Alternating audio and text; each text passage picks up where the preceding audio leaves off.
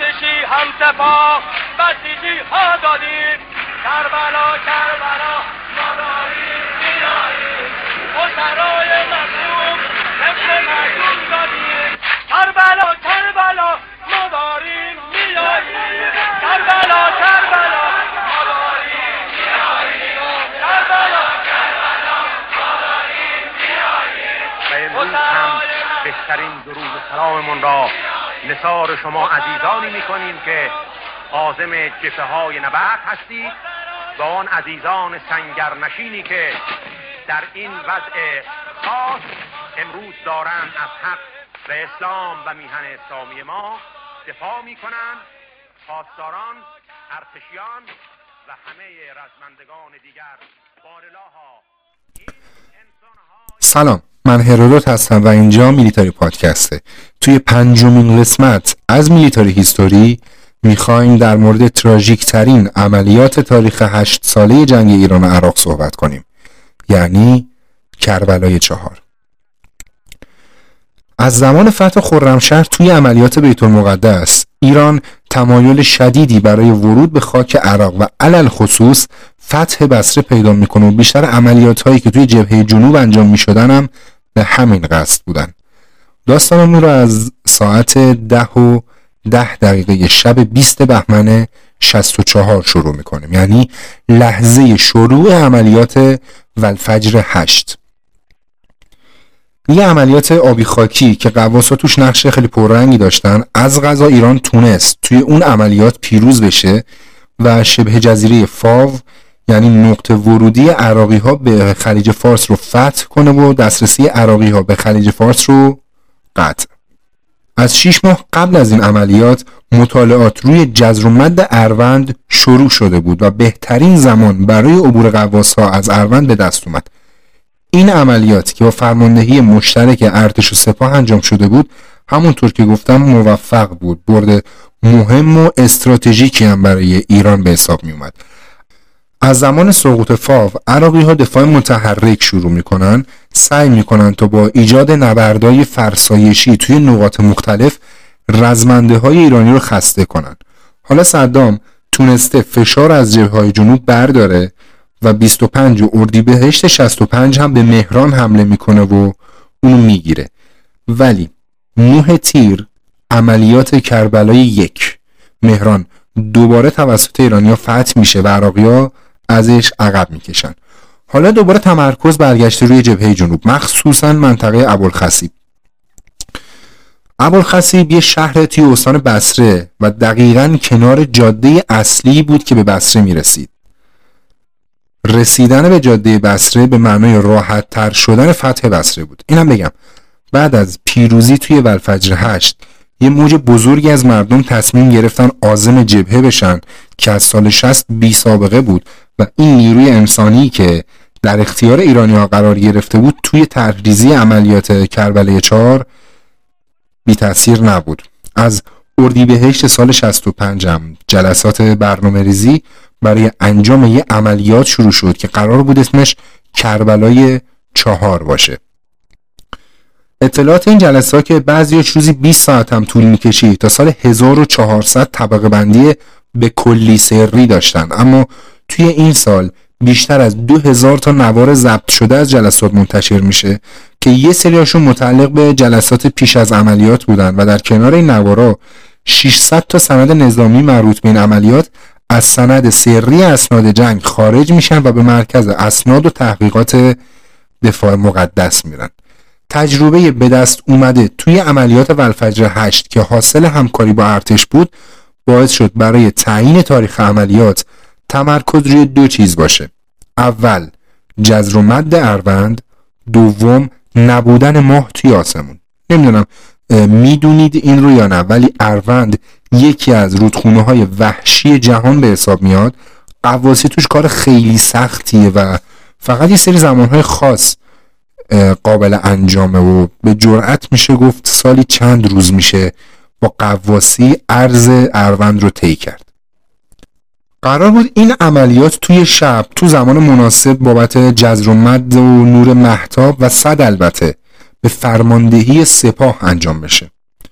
داستان از اینجا یه سمت دیگه هم پیدا می‌کنه یعنی ایالات متحده آمریکا. مدت زیادی زمانی که تصمیم به انجام کربلای 4 گرفته میشه مدت زمان زیادی از ماجرای ایران کنترل نمیگذشت. آمریکا هم به نوعی می‌خواست برای عراق این ماجرا رو جبران کنه. این هم نباید فراموش کرد که آمریکا و شوروی توی حاشیه کنفرانس های سالت که در مورد تسلیحات هسته‌ایشون بود به این توافق رسیده بودند که جنگ ایران و عراق نباید پیروز داشته باشه و باید نظم سنتی منطقه حفظ بشه.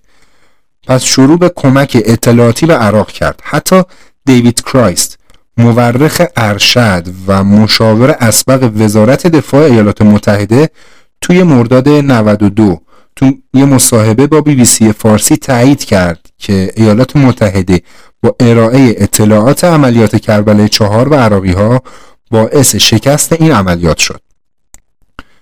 به طور کلی آمریکا حداقل از دو سال قبل از کربلای چهار تصمیم به به طور کلی آمریکا حداقل از حدود دو سال قبل از کربلای چهار تصمیم به حمایت اطلاعاتی از حکومت عراق گرفته بود. طبق یک سند از طبقه بندی خارج شده سال 84 1984 رونالد ریگان با یه دستور دولت آمریکا رو موظف کرد تا از سقوط صدام حسین تو جنگ با ایران جلوگیری کنه. دستوری که سالهای بعدش باعث کمک های اطلاعاتی مؤثر و زیادی از سمت واشنگتن به بغداد شد. چند روز قبل از شروع عملیات. یه نشونه های از لو رفتن عملیات به وجود میاد. گزارشی که دو دی از وضعیت عمومی منطقه به مقر فرماندهی رسیده بود این سه تا گزینه رو می‌گفت. یک روز گذشته اول دیماه 65 دشمن در سه نوبت منطقه عمومی فاور مورد هجوم هوایی قرار داد که دو مورد آن روی پل لوله اروند بود و ها منجر به قطع رفت و آمد گردیده دو روز گذشته اول دیماه 65 از ساعت 12 الی 15 دشمن در محور ام در منطقه عمومی فاو اقدام به اجرای آتش سنگین توپخانه نمود. 3. روز گذشته اول دیماه 65 آتش توپخانه دشمن روی پتروشیمی آبادان نسبتا فعال بوده. اما دو دی داستانی مقداری فرق داشته. عراق مدام منور شلیک می‌کرد و با هواپیما فلر روی منطقه مینداخت. فلر اصطلاحا همون گلوله های آتشینیه که هواپیما از خودشون شلیک می‌کنن تا موشک های حرارتی رو منحرف کنن نور خیلی زیادی هم داره قشنگ منطقه رو می‌تونه روشن کنه از طرفی هم کنار جاده ها لاستیک آتیش زده بودن تا بتونن جاده ها رو رصد و کنترل کنن با وجود اینکه احتمال لو رفتن عملیات بالا بوده اما نه تنها عملیات لغو نمیشه هیچ تغییری هم توی تاکتیک و مانور نیروها ایجاد نمیشه. بالاخره سه دی 65 ساعت ده و نیم شب علی شمخانی با ارسال پیام بسم الله الرحمن الرحیم یا محمد یا محمد یا محمد دستور شروع عملیات رو میده. به خاطر قدرت بالای عراق توی شنود بیسیم تصمیم گرفته شده بود که مکالمات مخابره دستور با تلفن انجام بشه تا هم جلوی شنود احتمالی گرفته بشه همین که موقعیت مقر قرارگاه عملیات لو نره. توی هر نوع ارتباط با سیم چه می‌خواد تلفن باشه چه می‌خواد اون اصطلاحا ارتباط سیمی نظامی که با تلفن اصطلاحا قورباغه‌ای انجام میشه تا زمانی که شما به اون شبکه دسترسی فیزیکی نداشته باشی نمی‌تونی استراق سهم کنی. اینم بگم ما داریم از سیستم تلفن توی سال 65 صحبت می‌کنیم. حالا شروع عملیات یه روند کاملا سینوسی داره. اینجوری که قواسای لشکر 14 امام حسین یک ساعت قبل از شروع عملیات مجبور به درگیری میشن. از اون طرف قرارگاه نجف که مسئول درگیری با سپاه سوم عراق بود خیلی عجب و غریب فقط تو نیم ساعت. بعد از شروع عملیات می‌تونن به دژ خرمشهر برسن. از سمت دیگه بیسیمچی گردان 104 با گریه. پشت بیسیم میگه که 50 درصد گردان آسیب دیده و دارن عقب نشینی می‌کنن. یه ریتم کاملا سینوسی که یک سری بخش های نیروی عمل کننده موفق بودن یک سری ها ناموفق بودن. مثلا یه بخش دیگه موفقیت نیروهای ایرانی این بود که تونسته بودن اسکله های البک رو امولقصر رو که مقر نیروی دریایی عراق اونجاها بوده با دو تا تیر موشک بزنن. نیروهای زمینی هم موفق میشن به زرهی عراق برسن. یعنی خط رو میشکنن به لایه دفاعی دوم می‌رسن. اما از اینجا دیگه پیشروی ها به مشکل می‌خوره. از سمت عراقی ها هم خبر می‌رسه که نیروهای ارتش عراق دستور گرفتن از فاف عقب نشینی کنن و به نیروهای درگیر توی ابوالخصیب اضافه بشن و از اونا پشتیبانی کنن. جوری که نوارهای منتشر شده میگن ساعت 11 چهارم دی طبق گزارشات شنود و بازجویی از اسرای عراقی دیگه قطعی میشه که عملیات لو رفته. تا اینجا یه کار. جزیره امور رساس بوارین و جزیره ماهی دست نیروهای ایرانی هن. امکان پیشروی هم وجود داره. اما با یه تلفات عجیب و غریب. برای همین محسن رضایی واسه جنبندی ادامه عملیات محمد باغری غلام علی رشید حسین علایی و محسن رفیق دوست رو به محل استقرار هاشمی رفسنجانی میفرسته. دو ساعت بعدش توی قرارگاه رد یه جلسه انجام میشه تو شرایط عملیات. برای هاشمی رفسنجانی توضیح داده میشه و تصمیم می‌گیرن عملیات همینجا متوقف بشه. توی پرانتزم اینو بگم که هاشمی رفسنجانی فردای همون روز توی جلسه ای که برگزار شد گفته بود این توقف یک شکست تلقی میشه یک شکست بزرگ. خلاصه که ساعت هفت شب چهارم دی 65 یه پیام مخابره میشه. مجروحان رو تخلیه کنید. این جمله کد رمز توقف عملیات بود. تا اینجا چیزی که مرور کردیم شرح کلی عملیات طبق اسناد منتشر شده از مکالمات و جلسات قرارگاه عملیات کربلای چهار بود. اما از الان به بعد موضوع عملیات کربلای چهار رو از زوایای مختلف و از زبان افراد مختلف بررسی می‌کنیم. اول از همه بزرگترین چالش این عملیات قبل از شروعش مخالفت ارتش بود. یکی از فرمانده های مخالف این عملیات علی سیاد شیرازی بود که حتی میگن محسن رضایی به خاطر همین مخالفتش توی جلسه بهش سیلی می‌زنه. سیادم بعد از این سیلی برمیگرده به محسن رضایی میگه که چون از روی برادری بود یک کمی ور بزن و عملا محسن رضایی رو از انتقام ارتشی هایی که از چک خوردن فرماندهشون از کسی که حتی درجه نظامی هم نداشت نجات داد. یه چالش دیگه هم که وجود داشت این بود که با وجود فعالیت سپاه توی سالهای قبلی جنگ و تجربه هایی که سپاهی کسب کرده بودن هنوز اونقدر سواد نظامی نداشتن که بتونن یه عملیات توی این وسعت رو طرحریزی و اجرا کنن. از طرف دیگه هم خب همونطور که قبل تر گفتیم آمریکا می‌خواست ماجرای مکفارلین رو برای عراق جبران کنه. تو کنفرانس سارت هم که تصمیم گرفته بودن جنگ ایران و عراق پیروز نداشته باشه. برای همین هر وقت یه طرف دست بالا رو پیدا می‌کرد مستقیم و غیر مستقیم به طرف مقابل کمک می‌کردن. اینجا کمک اطلاعاتی بود. در حدی این اطلاعات قوی و دقیق بودن که یکی از فرمانده های عراقی گفته بود به حدی از زمان شروع عملیات مطمئن بودیم که من برای اینکه وقتم بگذره به آرشگر گفتم بیاد موهای سر صورتم اصلاح کنه و بعدش هم میره دوش می‌گیره. در این حد آماده زمان شروع عملیات بودن. اما برای ایرانی ها از یک روز قبل یه شک هایی در مورد لو رفتن عملیات به وجود اومده بود. مثلا جلال الدین تاهری امام جمعه اصفهان در مورد کربلای چهار گفته بود شب عملیات کربلای چهار اکبر هاشمی رفسنجانی اصرار زیادی رو اجرای عملیات داشت. من و صادق خرازی رفتیم و منورهایی رو مشاهده کردیم. ما تحرک نیروها رو می‌دیدیم. من به خرازی گفتم که بره و به هاشمی بگه عملیات لو رفته. خرازی رفت و بعد اومد و گفت آقای هاشمی گفته من مقلد امامم عملیات باید انجام بشه. من به ایشون گفتم که اگر امام هم این شرایط رو ببینه اجازه اجرای عملیات رو نمیده. به همین خاطر عملیات اتفاق افتاد و فرمانده ها هم مقاومتی در جلوگیری از اجرای عملیات نکردند شاید فرماندهان بنابر موقعیت خود با هاشمی مخالفت نکردند حسین اردستانی رئیس سابق مرکز مطالعات و تحقیقات جنگ سپاه توی کتاب خودش به اسم تنبیه متجاوز گفته که توی چند روزی که به عملیات باقی مونده بود بمباران و آتش توپخانه عراق روز به روز بیشتر می‌شد. بعد از تاریک شدن هوا تو روز سه دی عراقی ها به ریختن فلر به وسیله هواپیما و شلیک منور دست دادن. از ساعت 19 تا 21 بیشتر از پنج مورد گزارش در مورد اقدامات دشمن به قرارگاه مرکزی رسید. قبل از مخابه دستور شروع لو رفتن عملیات برای خیلی محرز شده بود. ولی بازم تصمیم به ادامه عملیات گرفته میشه.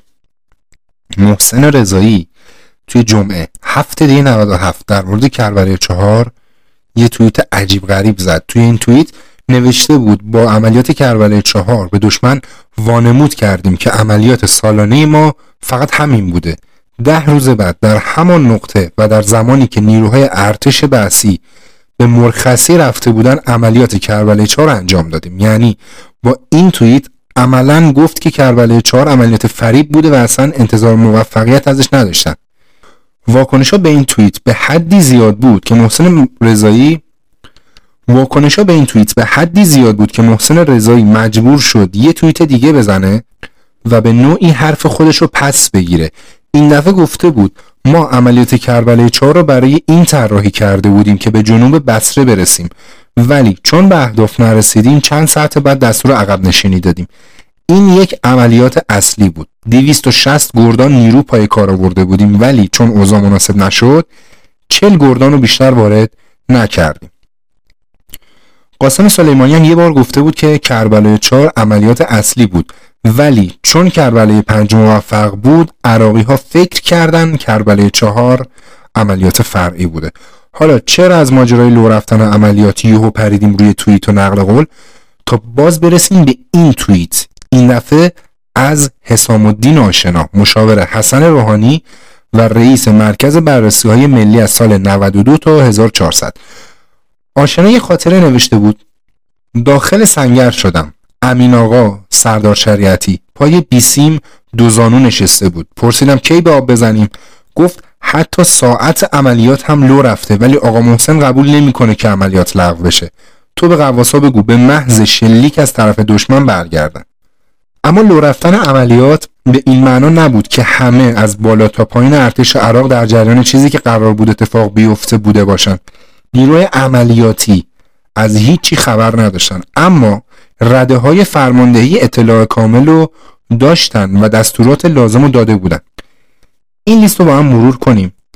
23 تیپ پیاده دو تیپ و یک گردان مستقل زرهی دو تیپ مکانیزه دو تیپ از لشکر یکم کماندویی گارد ریاست جمهوری دو تیپ نیرو مخصوص یک تیپ و یک گردان مستقل از های کماندویی به همراه دو تیپ از لشکر دوم پیاده.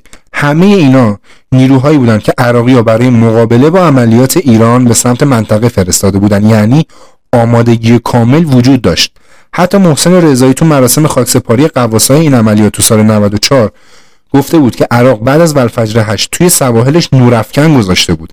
همین مسئله باعث شد تا قواسایی که به هر دلیلی نمی‌تونستن از کپسول اکسیژن استفاده کنن و مجبور بودن رو سطح آب شنا کنن به محض نزدیک شدن به ساحل به رگبار بسته بشن. اما نیروهای ایرانی رو هم چک کنیم و بریم سراغ تلفات. توی این عملیات 23733 نفر پاسدار 66847 نفر سرباز و 113231 نفر نیروی بسیج مردمی حاضر بودند که توی 14 لشکر 8 تیپ 31 گردان توپخونه سازماندهی شده بودند. درباره تعداد شهدا و تلفات. آمار زیاده از 800 شهید هست تا 8000 تا. 3 دی 97 توی سالگرد کربلای 4 مرکز اسناد و تحقیقات دفاع مقدس یه بیانیه میده. از این عملیات دفاع می‌کنه. متن بیانیه اینه. اساسا غافلگیری کامل در هیچ عملیاتی امکان پذیر نبود.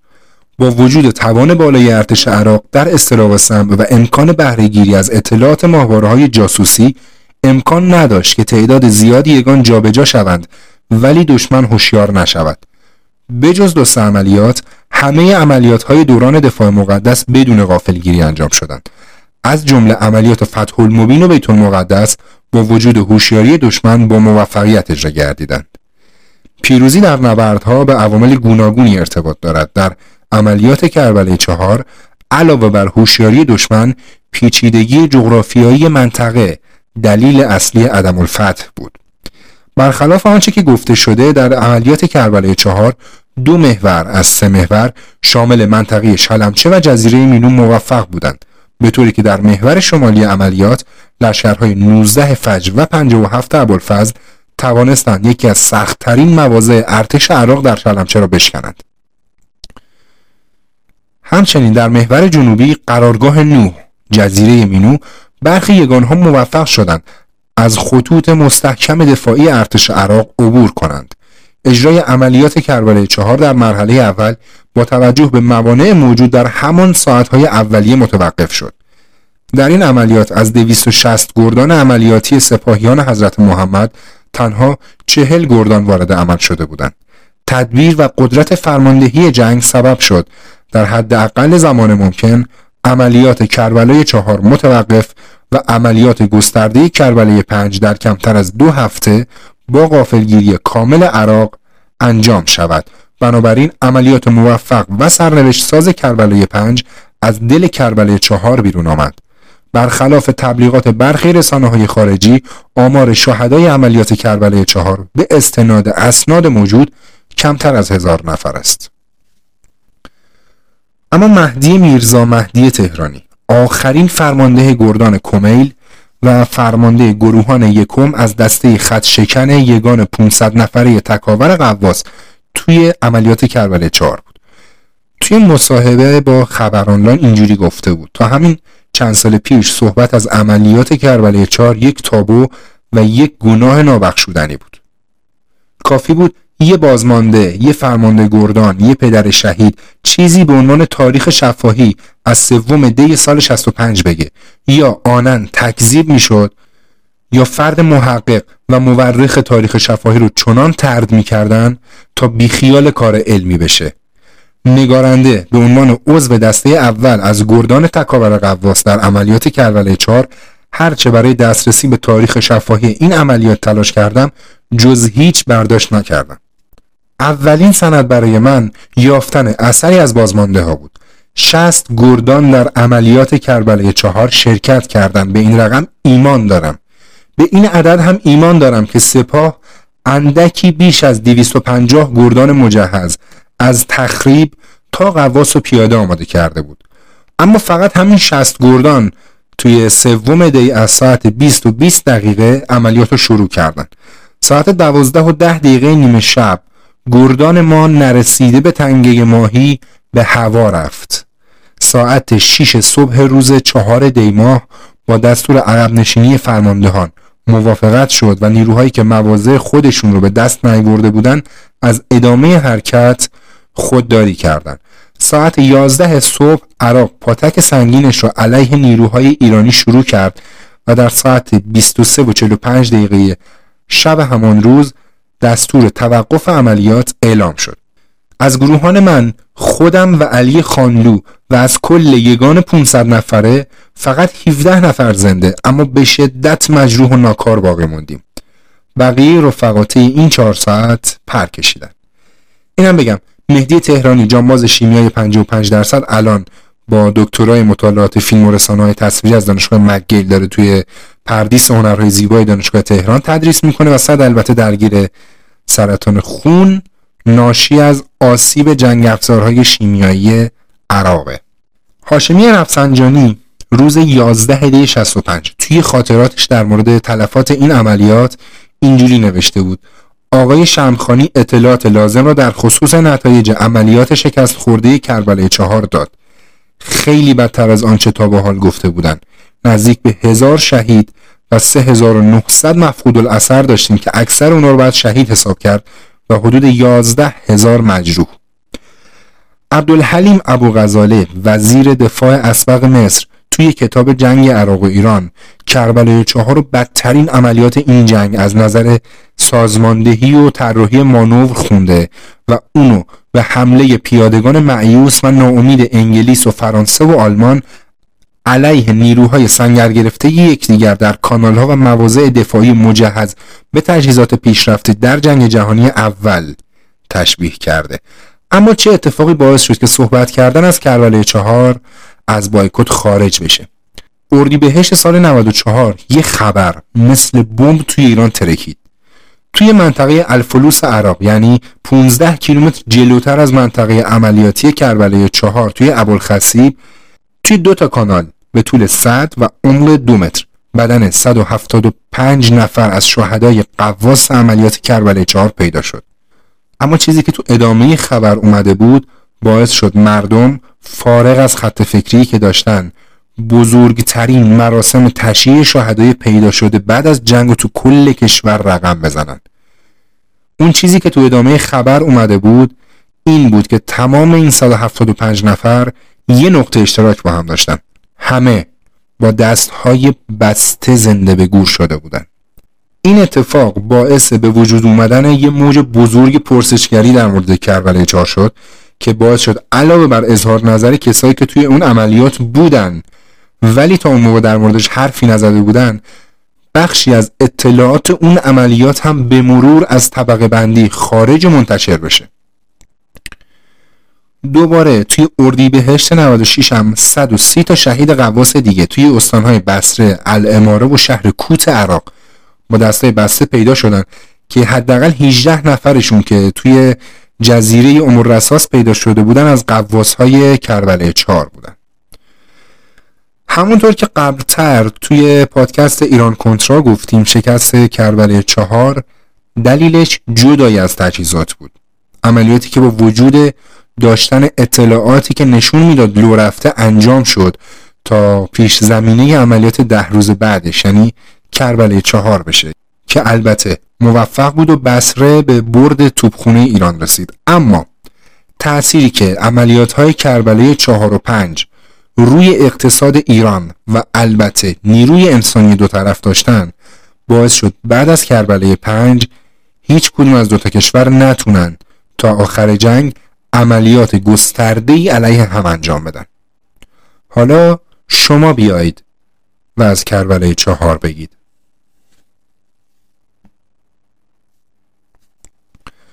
حالا شما بیایید و از کربلای چهار بگید.